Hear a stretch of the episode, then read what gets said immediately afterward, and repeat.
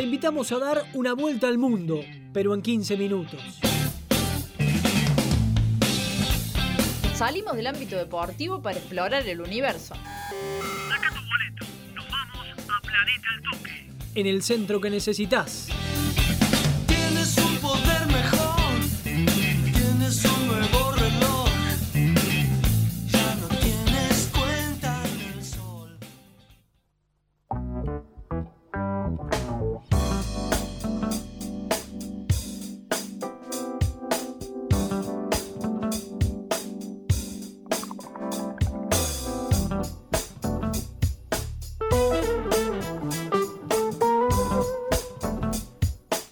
Estamos de regreso, última sección de este tan querido y bello centro que necesitas. ¿Te gustó la entrevista, Bruno? Esa- Muy ¿se buena la entrevista, sí. Hoy Muy- tenemos problema de micrófono. Sí, mal. Muy buena la entrevista con Franco. Un gustazo que haya pasado por aquí, por el centro que necesitas. Eh, muchos conceptos, además. Estuvo bueno repasar un poco también lo que fue el ciclo Vázquez en estudiantes, por ejemplo. Estuvo bueno, ¿no? Y, y también una reflexión final, medio entre líneas, que nos dejaba Franco, esto de los procesos no son porque sí y las cosas no se dan porque sí, sino bueno, hay todo un trabajo detrás de eso. Así que excelente, preciosa nota con Franco, que la podés revivir en nuestras redes sociales. Exactamente, lo vas a poder escuchar luego en estos días en nuestro canal de Spotify, en Altoque Radio, los buscas así en Spotify. Por supuesto también en las redes sociales, Twitter, arroba FM Altoque, Instagram, arroba Altoque FM 101.9.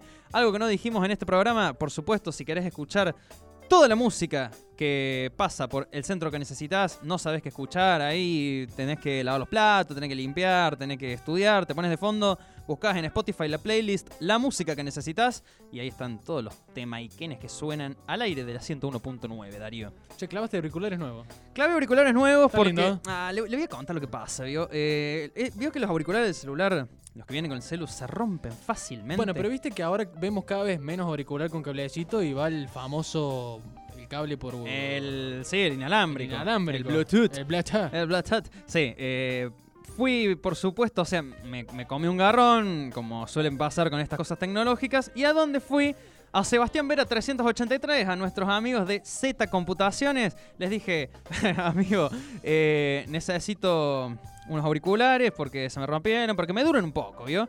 Eh, y bueno, ahí me asesoraron, me dieron los auriculares, me mostraron también otros auriculares para computadoras que están geniales, zarpados, ploteados, todo lo que quieras en Z Computación. Además, 20 reparación de PC, notebooks, celulares, tablet y consolas. Atienden de horario corrido 9 a 18 horas.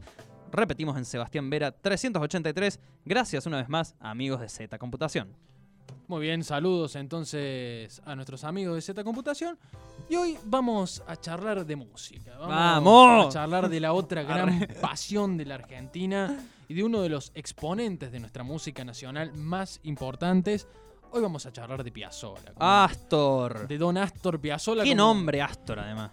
Es como Astor Piazzolla. Astor Piazzolla, viejo. Astor Piazzolla. sea, Eh, ¿Querés uno- decirlo de nuevo? Astor Piazzolla. Ahí está. Uno de los referentes del tango, si no es el referente número uno, no porque haya sido mejor que otros referentes, sino por cómo trajo el tango, o cómo lo, lo moldeó, lo trabajó, lo dio vuelta. O sea, hizo una revolución en el tango el tipo, que fue muy cuestionada en su momento. Pero como te decía, para hablar de Astor Piazzolla vamos a esperar unos programas más, vamos a esperar hasta un nuevo aniversario de su cumpleaños. Em, Le dedico esta sección a Sí. Marcelino Gasewi, que seguramente nos está escuchando, nuestro compañero de aquí de la cooperativa el que El estaba Toque. emocionado también era el amigo Diego Borghi. ¿eh? Eh, Diego Borghi venía pidiendo hace mucho tango en este programa y acá está, Diego, Ahora- para ti. Y a Marcelino porque además le estuvo leyendo en estos en, en este año, me parece que le regalaron el libro con la biografía de Piazzolla y se interesó mucho en su vida. Y yo le quiero contar también que cuando fueron fue el eh, digamos el aniversario de lo que hubiese sido los 100 años de Piazzolla, nacido el 11 de marzo de 1921, Ujú.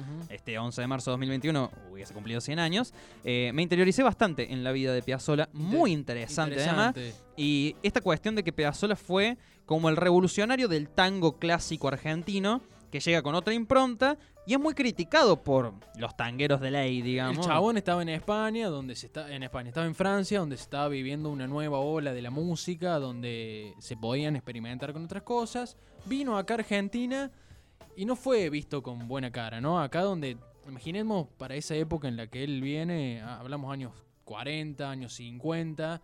eh, acá todavía muy, muy conservador, todo el, todo el tango, todo eh, era muy poco aceptado. Estuvo muy a la vanguardia, ¿no? Exactamente. Eh, y bueno, como suele pasar con los genios que están a la vanguardia, por ahí no se les reconoce en ese momento lo que son, ¿no? Y el reconocimiento viene tarde. Hoy Además, para, para, sí. lo último que quiero decir, por supuesto, es que además es el autor de una de las canciones más icónicas de la televisión argentina en su historia, que se llama... ¿Cómo es? Famoso Libertango. Los simuladores, por supuesto. La apertura de los simuladores está musicalizada con Piazzolla. Bueno, Libertango. Hoy vamos a hablar de otro ícono de, de, su gran, enorme repertorio, que es Adiós Nonino. Adiós Nonino. Con la excusa del Día del Padre y este domingo que pasó, que fue un nuevo Día del Padre aquí en la República Argentina, vamos a hablar de Adiós Nonino, una canción que él escribió para su papá. Me voy a- al inicio de, de esto, digamos, Vamos a la cápsula del a tiempo. la cápsula del tiempo. Año 1959, Bien. Piazzolla estaba de gira por Puerto Rico, en una gira que no lo venía acompañando en los números, Bien. que no le venía yendo muy bien dentro de la gira. Octubre de 1959, tuvo una gira por Latinoamérica y Centroamérica que lo deposita en octubre del 59 en Puerto Rico. Bien. Eh, la gira en la cual estaba participando también contaba con el- las actuaciones de Juan Carlos Copes y María Nieves, dos grandes bailarines de tango de ese momento que habían competido a nivel nacional, internacional y venían siendo multipremiados. Pero a pesar de este gran, esta gran orquesta, del gran eh, y extenso repertorio que él tenía y de estos dos gr- grandes bailarines de escena, no venía siendo un buen momento para, para el tango a nivel Centroamérica. No, no, no estaba siendo muy tenido en cuenta. Bien. ¿no? El auge de otra música, de Bien. otros estilos, bueno, lo fueron dejando un poco de costado. Eh, una gira que fracasó totalmente en cuanto a los números. Siempre traíamos giras que fracasaban a esta Sí, sección, sí. ¿viste? eh, consecuencias en los trastornos económicos, digamos. Eh, había que pagarle a los músicos y a los bailarines y no había plata porque la gira no producía. Bien. Y después de regreso a Nueva York, el, bueno, la composición final de Adiós Nonino. No me voy a adelantar eso. Decíamos, octubre del 59, están en Puerto Rico por salir a escena, los músicos en sus camarines, Piazzolla ya listado para salir, le tocan la puerta, Sí. era su hijo, Sí. diciéndole que eh, su papá Nonino, como le decían cariñosamente, había- Vicente Nonino. Vicente Nonino, había fallecido. Eh, En un accidente de bicicleta. era un accidente de bicicleta, ¿no? El loco estaba cruzando una avenida y no lo vieron y Oh, lo pasaron por encima. Esos accidentes que voy a decir, una pavada. sí, sí, sí. Eh, cayó, se, se- se desnucó y allí falleció en el acto.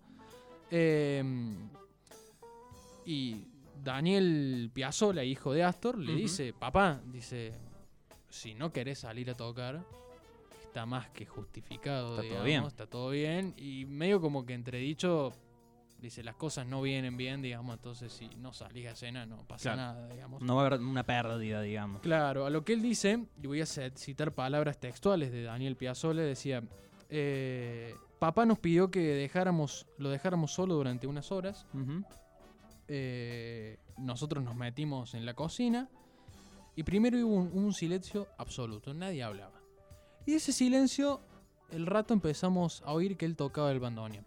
Ajá. Era una melodía muy triste, terriblemente triste, dice. Estaba componiendo Adiós Nonino. Qué fuerte.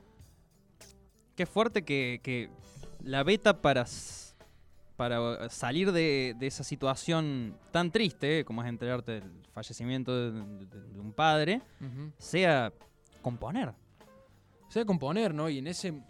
En un momento donde él, él compuso con sus. Con sus sentimientos más a flor de piel, digamos, donde no había tenido tiempo de procesar casi nada, donde ya estaba preparado para ir a escena, donde él ya eh, se disponía a tocar y sacó esta pieza de- del dolor mismo, ¿no? Sí, de, de sí. lo que le pasaba en ese momento. Cuentan después eh, su mismo hijo en otra entrevista que en un pasaje del concierto toca un pequeño, unos pequeños segundos, un pequeño pasaje de, de- en ese momento nonino, como lo había titulado ahí, al rápido, Claro. Como un pequeño homenaje en escena a su papá. No, no interpretó a Dios nonino de forma completa, Ujú. sino que tocó un pequeño pasaje en una interpretación en medio de la orquesta. Le improvisó, ¿me entendés? Sí, sí, sí, una- totalmente. Una locura. Eh, y bueno, y esta pieza, bueno, de regreso a Nueva York, donde él ya vivía hace Sí. muchísimos Estaba años, sentado ya. ya estaba sentado, terminó de componer, de redondear Adiós Nonino en memoria de su padre, ¿no? Se basó en su obra anterior que había llamado Nonino en este pequeño homenaje que hizo en escena a su padre. Eh, Dijo que era el tema más lindo que escribió en su vida, Astor. le preguntaron por, por Adiós Nonino y, y es una, ese es uno de, las de los temas, de, de las piezas, dice él. Eh, porque en el tango no se suele hablar de canción o, o temas, sino Claro, que se pieza. nombra la pieza. Eh, más emocionante que él había tocado y yo creo que hasta el día de su muerte, él cada vez que le interpretó, entraba en un loop de él con su bandoneón y su- la imagen de su padre. Qué loco. eh, importantísimo, ¿no? En algún video que publicó el canal Encuentro, eh, donde Piazzolla reconstruye la historia de sus tangos más famosos, eh, hablaba de Dios Nonino y, y hablaba de su padre y decía, él creía en mí, pero creía en mí de una manera como si yo hubiera sido genial. Y no era genial. Él me hizo sentir que yo era importante. Esto él agrega, ¿no? Que es, es una lamentación, es un homenaje a mi padre, decía él. Y es también un homenaje a la persona que era él, porque él creyó en mí. Y yo soy quien soy. Hoy compongo esto porque mi papá me bancó. Eh, Mi papá estuvo, mi papá aceptó que yo fuese músico, me bancó en Europa, me bancó donde yo quise estar, donde, cuando yo quise componer. Entonces es un homenaje mm, a él. Eh, dice, yo solo no hubiese podido hacer esto si no hubiese sido porque él me respaldó, ¿no? Un poco la, la pieza es ese homenaje, ¿no? A lo que ha sido su vida. eh, impresionante. Él siempre quería que yo tocara, es lo que él decía. ¿no? Eh, y lo seguía diciendo hasta el día de su muerte, sin disimular ninguna emoción, ¿no? Y él agrega que yo sé que sabe todo lo que estaba pasando conmigo, ¿sí? Eh, yo creo que soy el hijo que él ha querido tener. Otra de las cosas importantes también es que eh, destacaba Astor al crecer ahí en su infancia en Manhattan, ¿En- ¿Dónde? en Manhattan, Ah. Eh, aprendió los rudimentos de la música y del acordeón justamente de su padre, que era muy aficionado al tango, a. De Caro y a Gardel. Claro. Y claro. Gardel eh, apadrinó también a, a Piazzolla en algún momento en el cual Piazzolla era criticado por esta revolución del tango conocido hasta el momento, lo, lo rompió, digamos, y lo relanzó al mismo tiempo. eh, y Gardel fue quien apadrina también a Piazzolla en ese camino, defendiéndolo también, ¿no? Eh, la, la gran figura quizás de, estos, de estas tierras del tango en la historia, eh, defendiendo también a, alguien- a- a una persona que venía a romper con lo establecido, pero que también creía en él. Mucha gente creyendo en Piazzolla, digamos, Claro. Gardel, su sí, padre, sí, sí. eh, en varios casos. Otro dato curioso es que para la boda, para su boda, la reina de... Máxima Zorrigueta. La reina de Holanda, Países Bajos, nunca vamos a saber bien. eh, Máxima Zorrigueta, Argentina, eh, eligió a Dios Nonino para entrar en su boda. eh, y bueno, están los videos de Máxima llorando a mares mientras está sonando a Dios Nonino. Obviamente en- no la toca él. eh, No, por supuesto, el- una orquesta, digamos, que interpreta a Dios Nonino. y Pero tiro- en la Catedral Medieval de Ámsterdam, sonando a Dios Nonino y Máxima llorando. Eh, más allá de lo que implique el- la realeza. Te tiro un dato más eso, de, ¿no? de este tema. eh, tiene que ver con Tato Bores. A ver. Adiós Nonino fue interpretada por el mismísimo Astor Piazzolla con su bandoneón en el final del ciclo del programa de Tato Bores. Sí. Eh, Tato en busca de la vereda del sol se llamaba Sí. el programa que hacía él, eh, que protagonizó en el año 1990. Y en el final del, del ciclo, en el último programa, cuando Tato se despide, fueron apenas unos minutos, eh, pero quedaron realmente en la memoria de los televidentes de esa época, donde se lo ve a Tato fumando un habano, eh, muy acomodado en, en esas, ese casi, casi sillón diván que Sí. tenía en ese programa, Sí, sí. con la mesa, con un, con un whisky.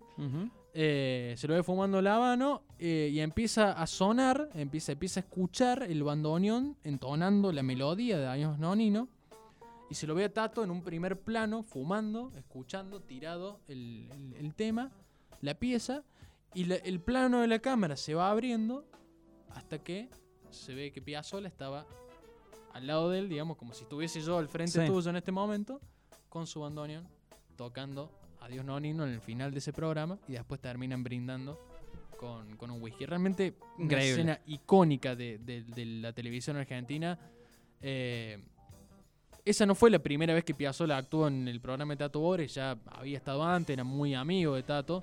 Eh, bueno, ya está, era, era el, lugar televisivo por excelencia para el amigo Piazzolla. Dentro de pocos días, el 4 de julio, se van a cumplir exactamente 29 años del fallecimiento de, de Astor Piazzolla, eh, quien, quien falleció justamente el 4 de julio de 1992. Ahí le voy a traer el al Buenos toque de Aires. Piazzolla, ¿le parece? Perfecto. Piazzolla que también tuvo un vínculo muy grande con Jairo, por ejemplo, quien está cumpliendo ahora 50 años de música, de trayectoria musical. Mire usted, Por ejemplo, por ejemplo. vamos, ya lo vamos a... Ah, atravesó además eh, muchas generaciones de música en la Argentina, por supuesto, Piazzolla. Y para despedirnos de este Planeta Toque, de esta sección tan especial que dedicamos un poco también por, por el Día del Padre y saludamos, por supuesto, nuevamente, aunque retrasado, a todos los padres que nos están escuchando, a todos los padres que integran esta cooperativa de trabajo al toque, a nuestros padres también, por supuesto, abuelos y, y demás. Así es. Eh, vamos a cerrar justamente con Adiós la pieza emblemática de Dios Nonino, pero con una particularidad. Me tomé el atrevimiento